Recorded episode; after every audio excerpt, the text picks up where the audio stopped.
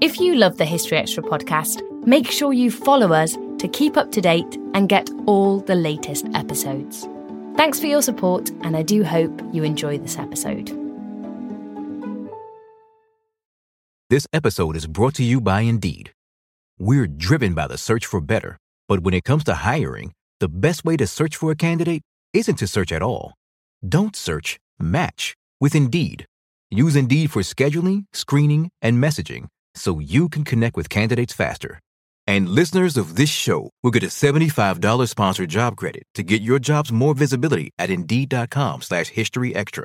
Just go to Indeed.com slash History Extra right now and support our show by saying you heard about Indeed on this podcast. Terms and conditions apply. Need to hire? You need Indeed.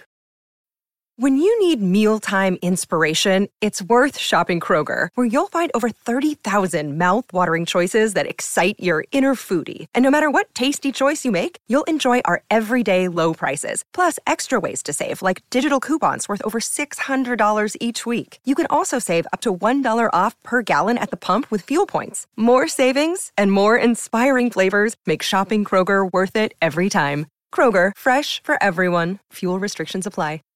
Hello,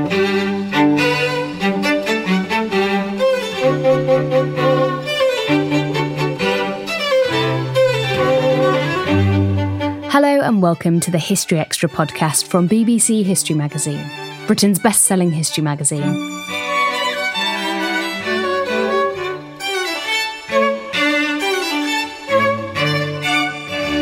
I'm Ellie Cawthorne.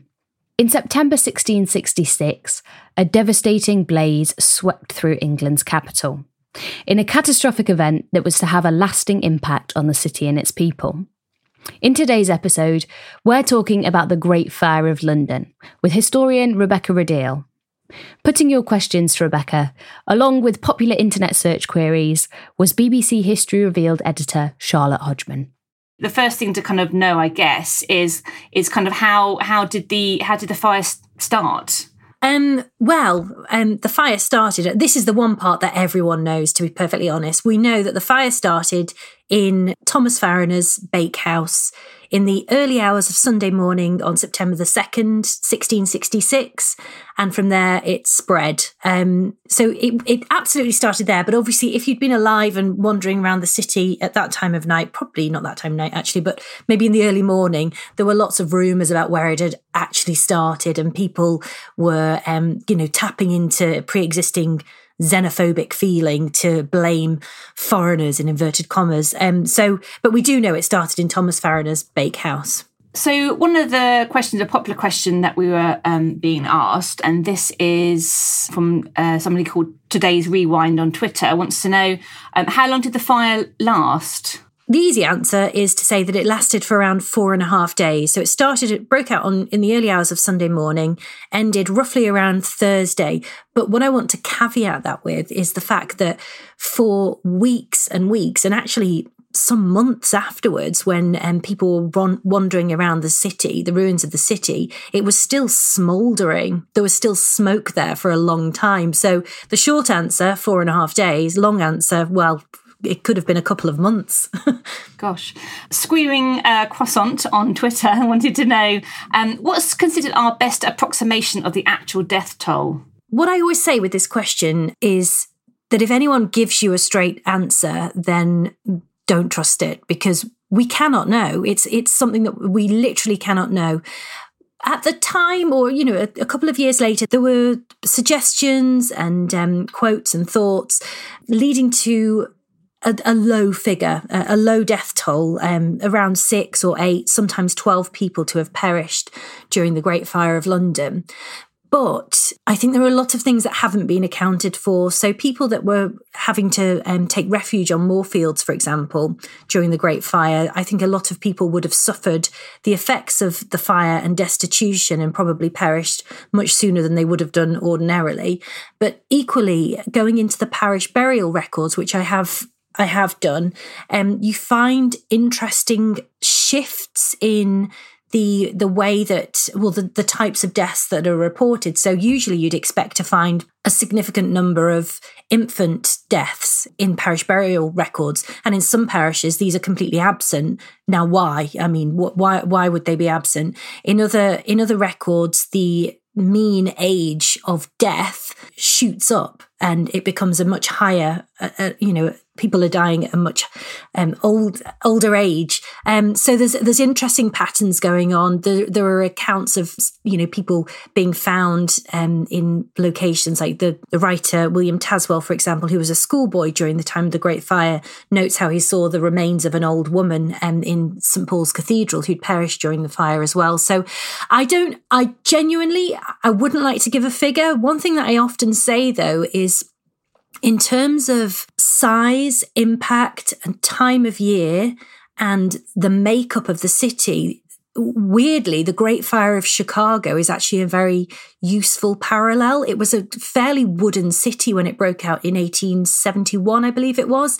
Um, and they had a much better handle on the population and the number of people who died. And during the Great Fire of Chicago, we think that around 300 people died. So while I wouldn't like to say, yes, it was in the hundreds during the Great Fire of London, I think it's a useful way to think about things, perhaps. Why did the um on how did the, did the fire spread so quickly? Um, well, it was a perfect combination of factors, really. So the London during the year 1666 had enjoyed a really warm, dry summer, and this was towards the tail end of it. And because the city was very wooden, um, lots of you know l- most of the the buildings in the in the city of London. So this is the historic walled section of of London were made out of wood. So they dried out. They'd become essentially tinder.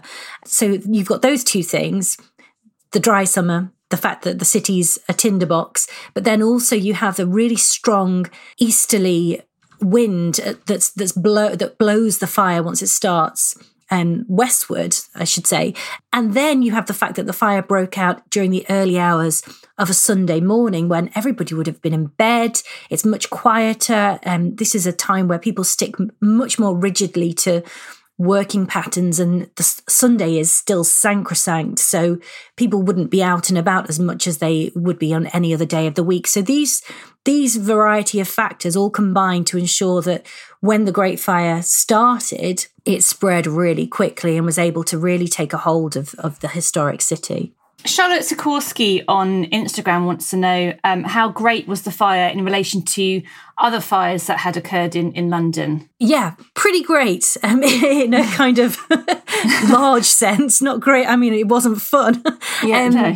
yeah, it was. It was great. I mean, often we use these words like great this, great that, and great the other. So the Great Plague of the previous year, for example, was great in terms of the death toll. Like you know, more people died during that outbreak of plague than had done previous during previous outbreaks in the 17th century, but proportionally, perhaps earlier plagues um, may have been more deadly. So the term great is often problematic, but this was a great fire. There had been huge fires in London before. London Bridge um, had had sections of it burning, and one section was actually quite useful during the Great Fire because it it's arguable that it may have prevented it um, spreading. It created a fire break that prevented the fire spreading over to Southwark. So yes, this was this was a large fire um, by comparison to other fires that had happened in the city. Abigail Marin um, asks, "What do we know? What sort of temperatures the fire would have reached, kind of at its at its peak?" Interestingly, we do actually. Um, so there was archaeological excavations in um, certain sections of the city of London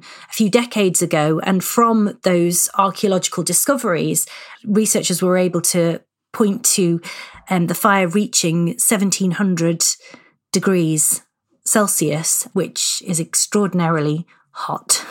yeah. But we also get accounts, um, you know, eyewitness accounts from the time that point to metal melting. And I mean, for that to happen, the temperatures would have had to have been incredibly high. And people talk about looking, you know, if they face the fire, the direction of the fire, they can feel the heat on their face. And there are cats that um, Samuel Pepys, well, one cat in particular that Samuel Pepys spots after the Great Fire, and all its fur has been singed off. So it was an incredibly hot fire. One of the one of the sort of common things that people talk about when it comes to the Great Fire is um, is its impact on the. You talked about the plague of the previous year, so uh, maybe we've had quite a few questions asking: Did it did it actually end the plague of that previous year? Did it have any impact on that? No, the plague from the previous year was already on its way out, and the number of plague deaths had been dwindling. So it, the plague had kind of fallen probably around March time, 1666. I mean, plague was endemic in the country, so there were still a few plague deaths happening. Um, and in actual fact, when you look at the burial records from the week and the week after the Great Fire of London, you can see a, a couple of plague deaths there. But it wasn't as a consequence of the Great Fire that the Great Plague ended. It was already ending. The, the rather aptly named breadcrumbs uh, wants to know: um, Do we know? Do we know much about the actual bakery itself? What it looked like? We, you mentioned that it, that's that's where the, the fire started. Um, what do we know about the bakery and, and, and the baker? Oh right, okay, yeah. So um, we, well, we know that there was a bakehouse. So it was on on Pudding Lane, um, mm. but it was in a little kind of enclave on Pudding Lane, and he, there was a bakehouse, and then there would have been the the house that um, Fariner and his family lived in. So it was in this bakehouse that the fire started. His household, um, he was living with um, a couple of his kids, but also a maid, and the maid sadly perished during. She was one of the well, she was the first victim of the Great Fire of London. Yeah, we we know that. We know that Thomas Fariner. Interestingly, I I found that Thomas Fariner had been, as a kid, sent to Bridewell prison, um, which was a kind of house of correction for children at that time and different, you know, waifs and strays. So it was also a place where um, patrons would often find apprentices and um, set young young boys up on a career path. And I think that's what's happened. What happened with Thomas Fariner, the fact that he was found wandering around the city in um, 1627, was sent to the House of Correction a couple of times, and then shortly after was apprenticed as a as a baker. So we know a bit about his life from that, and we also know that he was supplying quote unquote ship's biscuit to um, to the navy as well. So he had a good a good contract with the navy um, at the time that the Great Great Fire broke out, and the right. Navy at that time was at, at, war, so it would have been fairly lucrative for him. Yeah, um, actually, Lauren Mullaney on Facebook was wondering what happened to Thomas after the Great Fire of London. Precious little, actually. He did get away. I mean, it was an accident. It was an accident. No, you know, he, he didn't start this fire on purpose, but his bakehouse was to blame. And he was fine. He didn't. I mean, people kind of knew that there was an, an almost a, um, a kind of cognitive dissonance that was going on. They knew logically that the fire had started at some uh, at Thomas Farriner's bakehouse, but equally they wanted to blame Catholics as well. So they had those two things going on in their mind. He died in 1670. His children were actually signed the bill that prosecuted the man that was used as a scapegoat um, and was officially blamed for the, the Great Fire.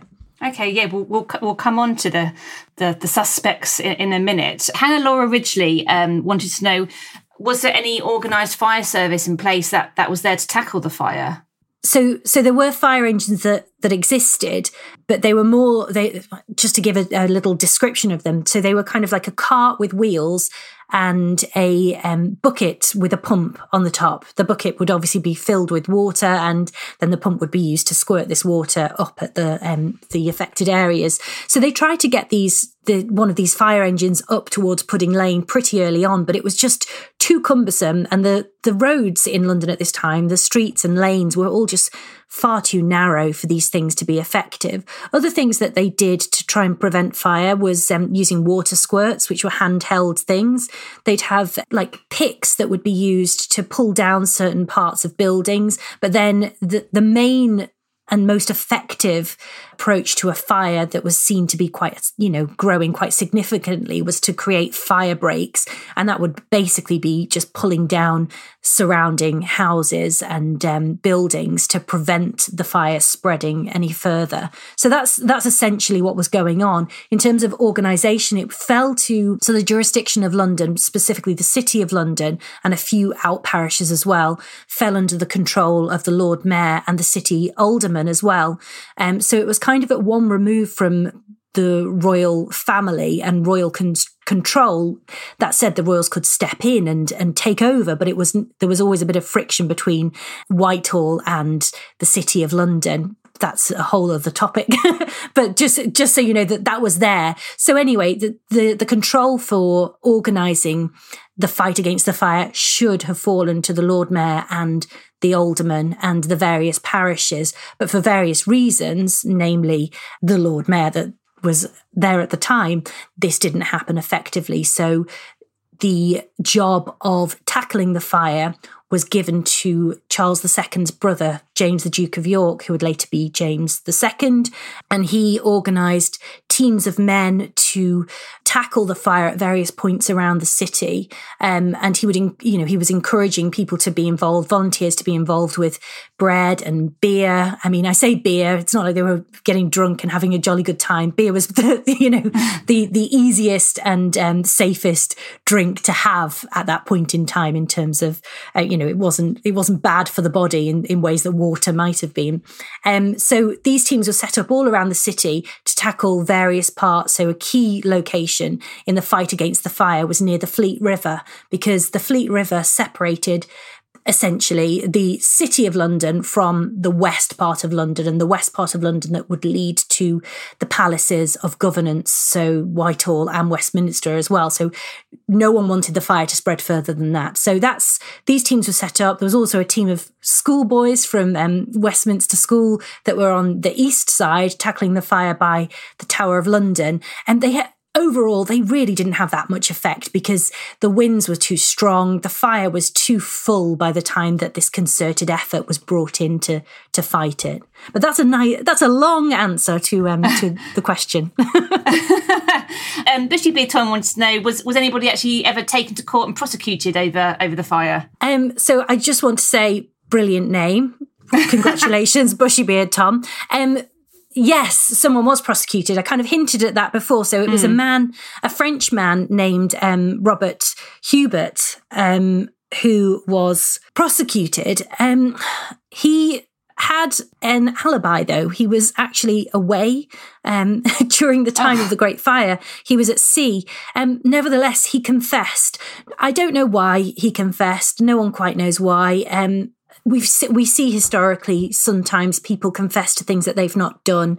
We can only we can only guess as to his reasons why and his um, mental state um, when he was making this confession. But in any case, he did confess to it. It helped that it was a French man because it kind of played into this xenophobia that was going on at the time, xenophobia against French people and Catholics more generally. Hubert wasn't actually a Catholic; he was a Protestant, but nevertheless, that did, you know it didn't it didn't matter. The narrative was there, and the narrative seemed to fit. And he was tried, convicted, and then executed in October 1666 for the Great Fire of London. Overall, Catholics were blamed. Um, and we know that on the monument that was erected after the Great Fire of London, for a good while, it stated that the Catholics were to blame for the Great Fire. Um, so yeah, there was there was a scapegoat, and it's a, a fairly sad story to be perfectly honest. I mean, was there an official parliamentary investigation into into the fire after after it kind of you know all the had calmed down? Um, in terms of an investigation, not so much. They they obviously wanted to get to the bottom. The, the priority was getting to the bottom of what to do afterwards, um, in terms of how to recover this city, um, and that's where we get really interesting developments in terms of, and this it can be quite boring actually, in terms of home ownership, landlords, tenants, who owned what bit and which bits of London, and you get the development of these um, what would have been have come to be known as fire courts, which were phenomenally successful in mitigating what could have been quite a complex and messy and antagonistic time after the Great Fire. So that was the main priority, but then also how to rebuild this city and what to do to ensure that this kind of thing wouldn't happen again. Um, were there any sort of conspiracy theories going around? You know, you, you mentioned that there was a lot of kind of xenophobia um, around, you know, and, and people being blamed for it. But was it were there any other sort of theories going around at the time? And how how you know how how popular were those yeah plenty of conspiracy theories that mainly revolved around imminent an in, imminent invasion from by the French and the Dutch as well, because England was at war with the Dutch at this point in time um, over trade bases uh, along the West African coast. But that's another story. So the, there were rumors. So obviously, you have all these people that are displaced. You have um, thousands of people living in dire conditions on Moorfields and the surrounding areas around London.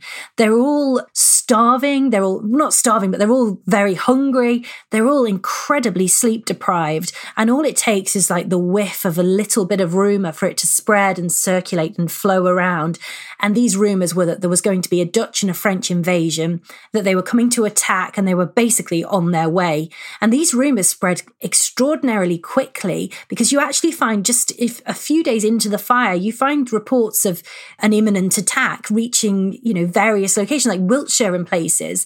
Um, you, you find people commenting that, oh, you know, the, the Dutch are invading, the French are invading. Um, so this was what was going on. And then you see because of this, because of this fear, you see the darker side of the Great Fire of London. Um, and this is what commentators at the time said, at, you know, when the fire erupted, but it also erupted something else in people's souls, which was anger, fear, and xenophobia. And this became violent in some instances. I won't go into the details um, of the violence because it is quite disturbing, but needless to say, there were several attacks that have been noted in the records that would have been incredibly traumatic for those experiencing them and was you can see from the records traumatic for those who witnessed them as well keeping on this kind of the the, the Dutch link here, um, Michael de Ruyter on on Twitter wanted to know um, whether anybody considered the link to the fire in Terschelling that had happened. Uh, that's in, in the Netherlands. Um,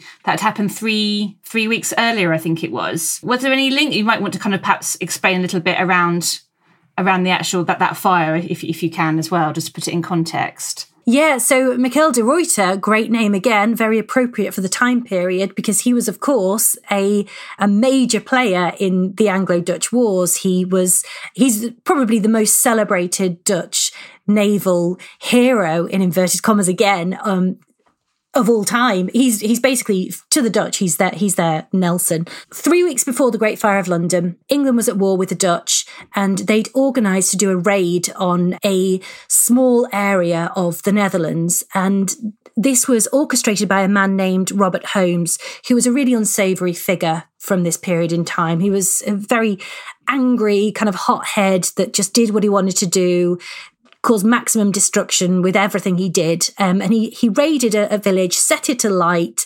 England celebrated this as a great victory. There was even pamphlets and images of this. And, and the Dutch were appalled at what had happened. But then obviously the Great Fire of London happened shortly afterwards. So it was, and this kind of fed into the idea that the Dutch were invading, this idea that there was a retaliation for what had already happened. Or in any case, it might have been some kind of karma. So yes, that was absolutely absolutely in in people's minds as well. And, and that, that would have been a that would have been something that people in England would, would have known known about. That news had come back by then about it all. People in London would have known about it right. because every victory, every naval victory, was celebrated with bonfires and grand processions throughout the city of London. Yeah. Um, so it would be hard not to know about it. Whether people whether people around England you know, in general knew about it because obviously this is, we're, we're focusing on London. England was largely, even at this point, largely still an agrarian country. Um, so, you know, whether they knew uh, exactly what had happened during this this um, attack. I, I, I don't know. Um, it probably is quite unlikely that they would have known the particulars, but definitely people in London where the Great Fire happened would have known. I mean, do you think there's any there's anything in the kind of retaliation idea? Do we know how it started in the bakery? You know, could it have been arson? I, I, I find it, uh, yes, it would be very unlikely that it was arson. Although I have seen um, a couple of a couple of historians have made interesting comments about. So when when the Great Fire started, it seemed to people on the ground that there were coordinated arson attacks in buildings that were you know some distance away so they couldn't they couldn't work it out in their heads why a building that was you know a good distance from the fire would suddenly set alight. So there have been conversations and arguments made that maybe this was just people being opportunistic or, you know, thought, oh, you know, someone set something alight, let's let's join in and do something as well. I, I'm not convinced by that argument because there are also accounts of huge flakes of debris um, spreading around um, in the air and floating down and landing on different places. And I feel that those seemingly unconnected eruptions of fire were actually connected to this debris that was that was um, going through the air.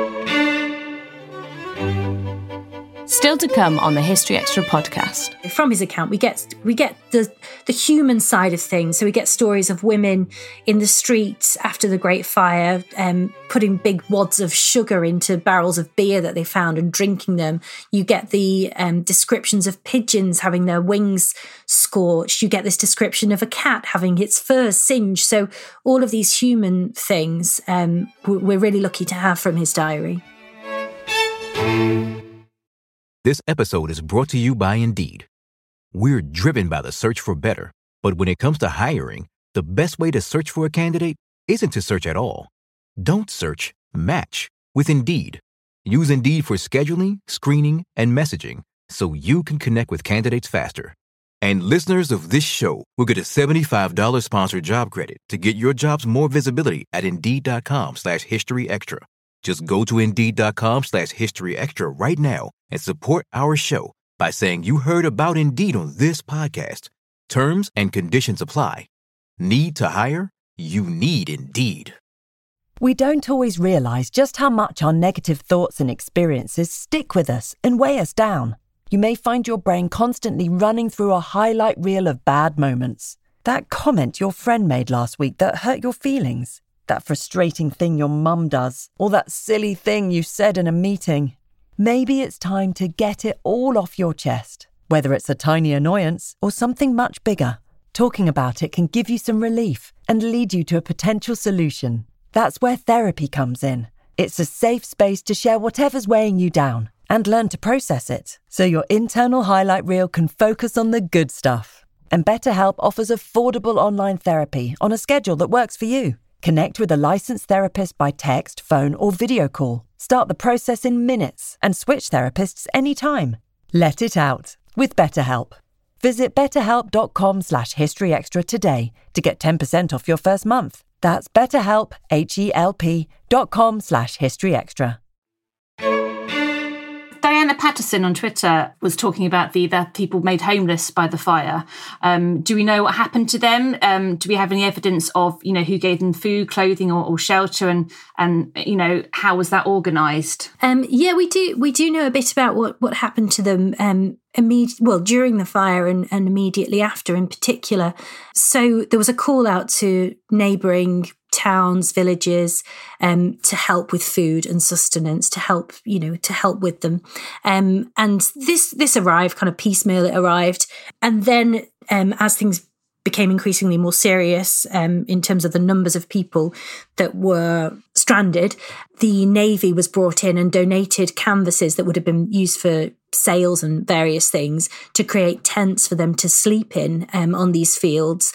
Um, and also, ship's biscuit was diverted to the refugees as well. So they had that to eat as well. Um, that said, people that were wandering around and um, you know, seeing what was going on, people like John Evelyn um, said that they weren't really touching the ship's biscuit and um, they were still they were still basically in need. But there were efforts that were being made and then later on there were charitable donations that were given all across all across the country um, charitable donations to the Great Fire of London. And to be honest if you go into any old church you'll probably find some some link in the records to donations that were made to the Great Fire of London in, in 1666 yeah, I mean, was there any formal help given by the Crown or by, by Parliament? Um, well, the formal help that was given was was this, the Navy. Was, was was um, the navy because the navy yeah. was obviously an, it was the, the biggest public sector body if you, for want of a better phrase at this time so that was the way that they were given help but also that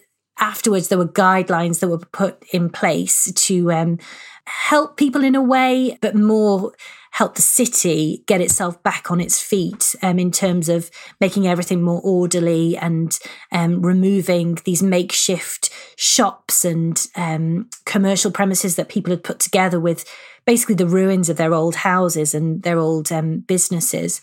Um, so there were there were guidelines that were put in place as well. Which actually brings me to the, the next question um, from at Woking SF History. I think it's a school history department. Um, so they wanted to know um, how quickly was London rebuilt after the fire, um, and to what extent did this stimulate economic growth um, and transform the you know those the lives of those who lived in in these parts of London? Um, yeah, so London, I mean, the building project got underway really quickly. Within days, actually, you find that people were actually marking, you know, putting out posts to mark out the various locations of the old areas of London that had been destroyed. And I think it's important to remember, and I always try to emphasize this if I'm giving a talk, that we often see these kind of aerial pictures of London after the Great Fire, where you can see the damage, you can see that, you know, around 80% of the old city of London has been destroyed and that, you know, a, a certain section of the West um, outside of the city walls has been destroyed as well. But we see it and you kind of assume that this is a flat space. Um, when in actual fact, this was, you know, the city was in ruins. And I think if we kind of conjure up images that are more reminiscent of scenes from the Blitz in the 1940s, I think that might be more helpful in terms of how we visualize the city. So this, this was a city that took an enormous amount of effort to um, remove this debris, then rebuild, but they actually managed to do it very quickly. And part of the reason for this were the fire courts that they put in place that basically sorted out who owned which bit of London, who had a tenancy um, in that section of London, how big homes were before, what size they'd needed to be afterwards. Um, so there was that that was put in place, but then also um, there were guidelines in terms of how buildings needed to be rebuilt, that they needed to be clad clad at least in in brick rather than with you know made from wood um, that there needed to be a certain amount of gap um, and space between the river and the houses to allow for access to water places and businesses that created flames and fire and um, fumes needed to be moved out to certain other other locations as well.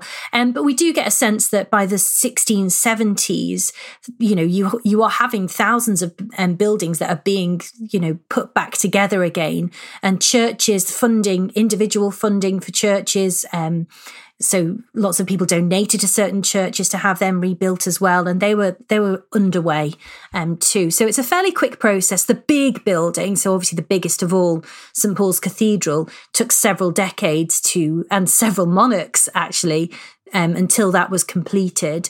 Um, Christopher Wren actually saw the process throughout and and you know which is quite remarkable really um so yeah i mean in many ways it, there was a quick recovery in other ways it took a little bit longer the financial recovery was was fairly swift because the businesses that were the kind of the beating heart of and the engine of economy in the city had managed to move most of their stuff outside um, to places that were a bit more safe uh, what I mean, what other famous landmarks in, in London were were um, either destroyed or damaged um, by the fire? Okay, well, I can go through them. So, thirteen thousand houses were destroyed.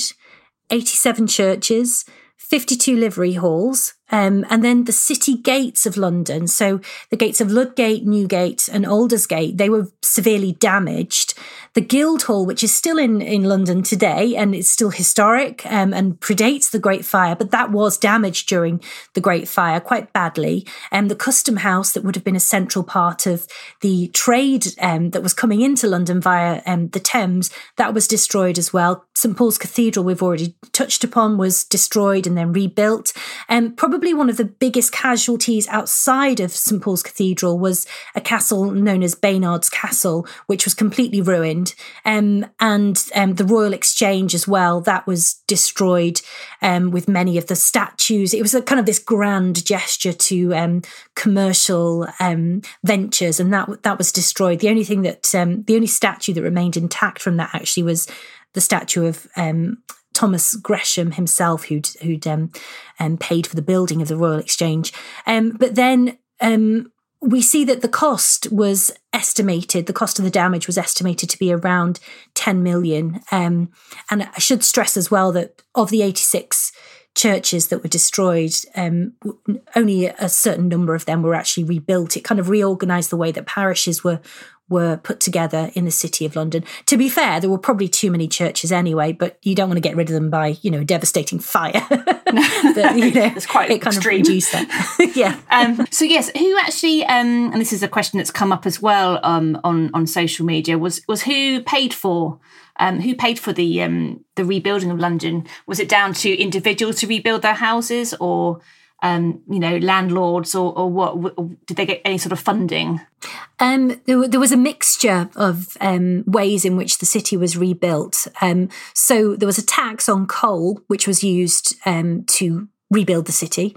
Um, there were churches, they had charitable donors, or they would organise their own schemes to, you know, get money, basically.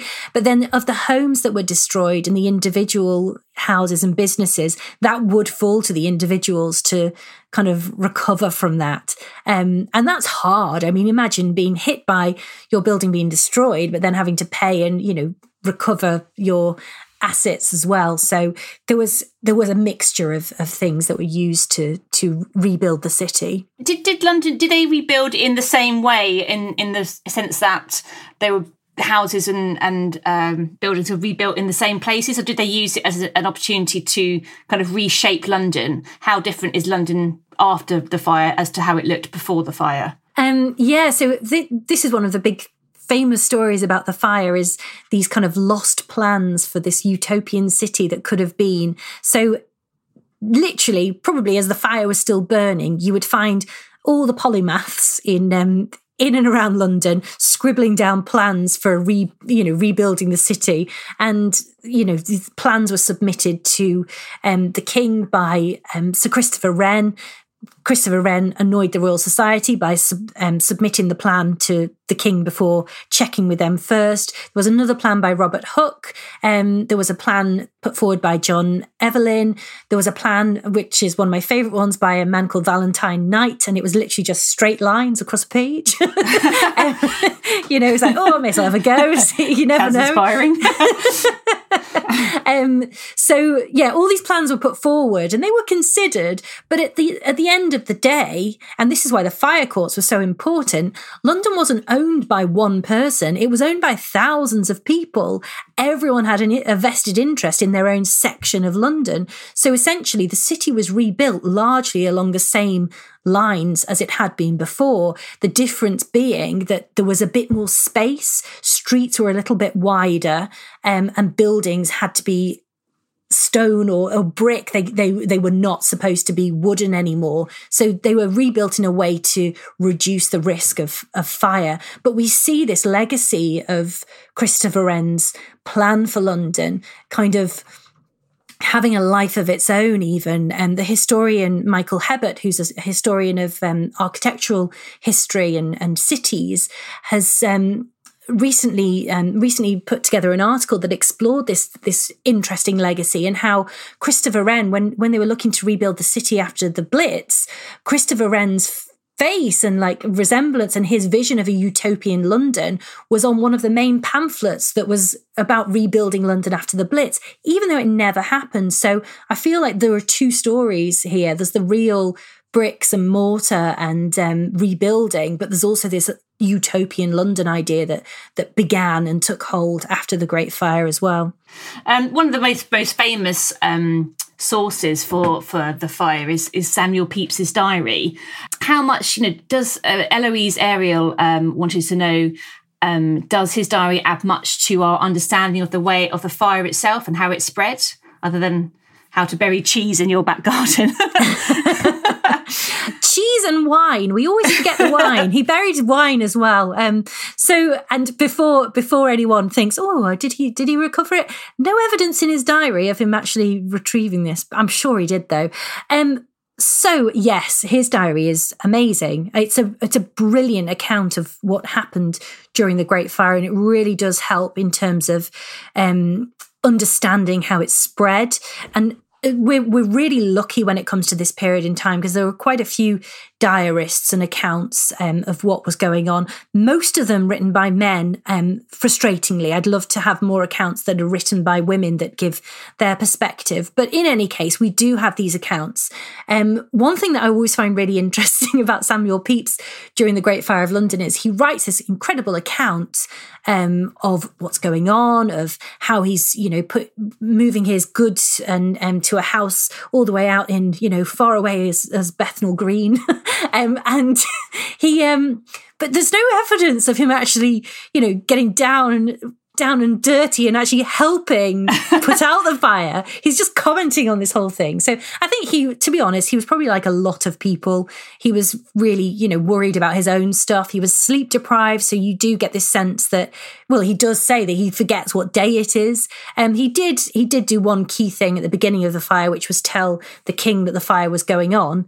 Um, and he feels that he's the first person to tell him but i'm pretty sure the king knew already. But in any case it doesn't really matter. He did go and he he instructed um he went back into the city to you know carry out certain instructions. But after that point he's kind of he's kind of looking after number one. Um, but you know, from his account, we get we get the the human side of things. So we get stories of women in the streets after the Great Fire, um, putting big wads of sugar into barrels of beer that they found and drinking them. You get the um, descriptions of pigeons having their wings scorched. You get this description of a cat having its fur singed. So all of these human things, um, we're really lucky to have from his diary. I mean, you've you've written a book on on the topic. I mean, what other sources are there um, that are kind of useful to to understanding more about the fire? Um, well, the fire court is amazing because the fire court records because you can go into so many um, different cases. There's one um, family that I write about in my book um, well, I follow their story through through the Great Plague and the Great Fire and the Anglo-Dutch Wars. And they're called the Vandermarsh family, and they're a family of Dutch immigrants that had been naturalised in 1661, I think. It might have been 1662, but in any case, they'd been naturalised, so they were, you know, they were Londoners. But because they were foreign born, despite being a very wealthy family, um, the head of the family, John or Johann Van der Marsh, would never have been able to be an alderman, but anyone else in his position would have had that opportunity. Um, so you, from the fire courts, there are um, amazing records of what happened to that family during the Great Fire. Um, he paid basically for people to help put out the fire. He was handing out fifty pounds people to help put out the fire around his home and on his street, which was Lime Street.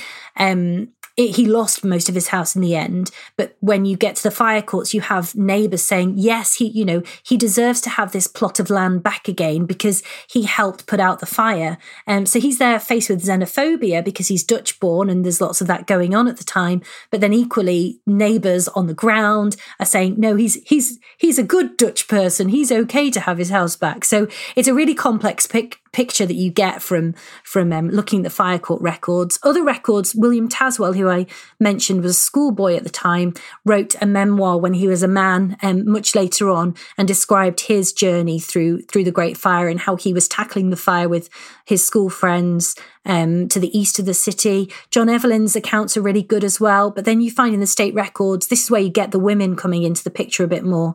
You find in the state records petitions and people saying about things that they'd lost. Um, and you get these female accounts. But then there are also f- accounts from families, you, letters that are going back and forth as well, um, describing the loss that they've encountered as a result of course, you know, it wouldn't have just been the, it's not just the structures that were destroyed, it was the actual, uh, all the contents of, of people's homes and, and things like that.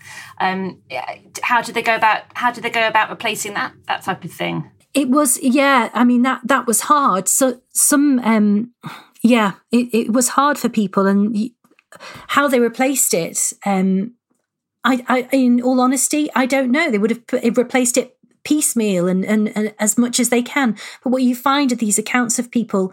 Um, one man, um, I, th- I think his name's Dr. Denton, writes how his wife, who'd owned a house within the city of London, which had been a, a big part of their income, and the house had been destroyed she was just in floods of tears the whole time. She'd kind of recover herself for a little bit and then would be in floods of tears again because the prospect of rebuilding and, you know, going without crucial income for a long period of time was just overwhelming for some people. So, yeah, you're right. The buildings were lost, people's possessions were lost, but also the other thing that I think is often overlooked is the fact that people's souls were crushed as well. And this was an event that really stayed with people for a long time afterwards, if not their whole life. And um, did, is there kind of any evidence or, or stories of, of Charles II sort of visiting any of the the sort of stricken parts of London. You know, you mentioned the Blitz earlier, and, and, we know obviously that the royal family kind of looked at the damage, and you know that's quite quite common in, in modern history. Did anything like that happen back then? Yeah, so Charles made sure that he was seen. Charles and his brother made sure that they were seen um, and out and active, trying to save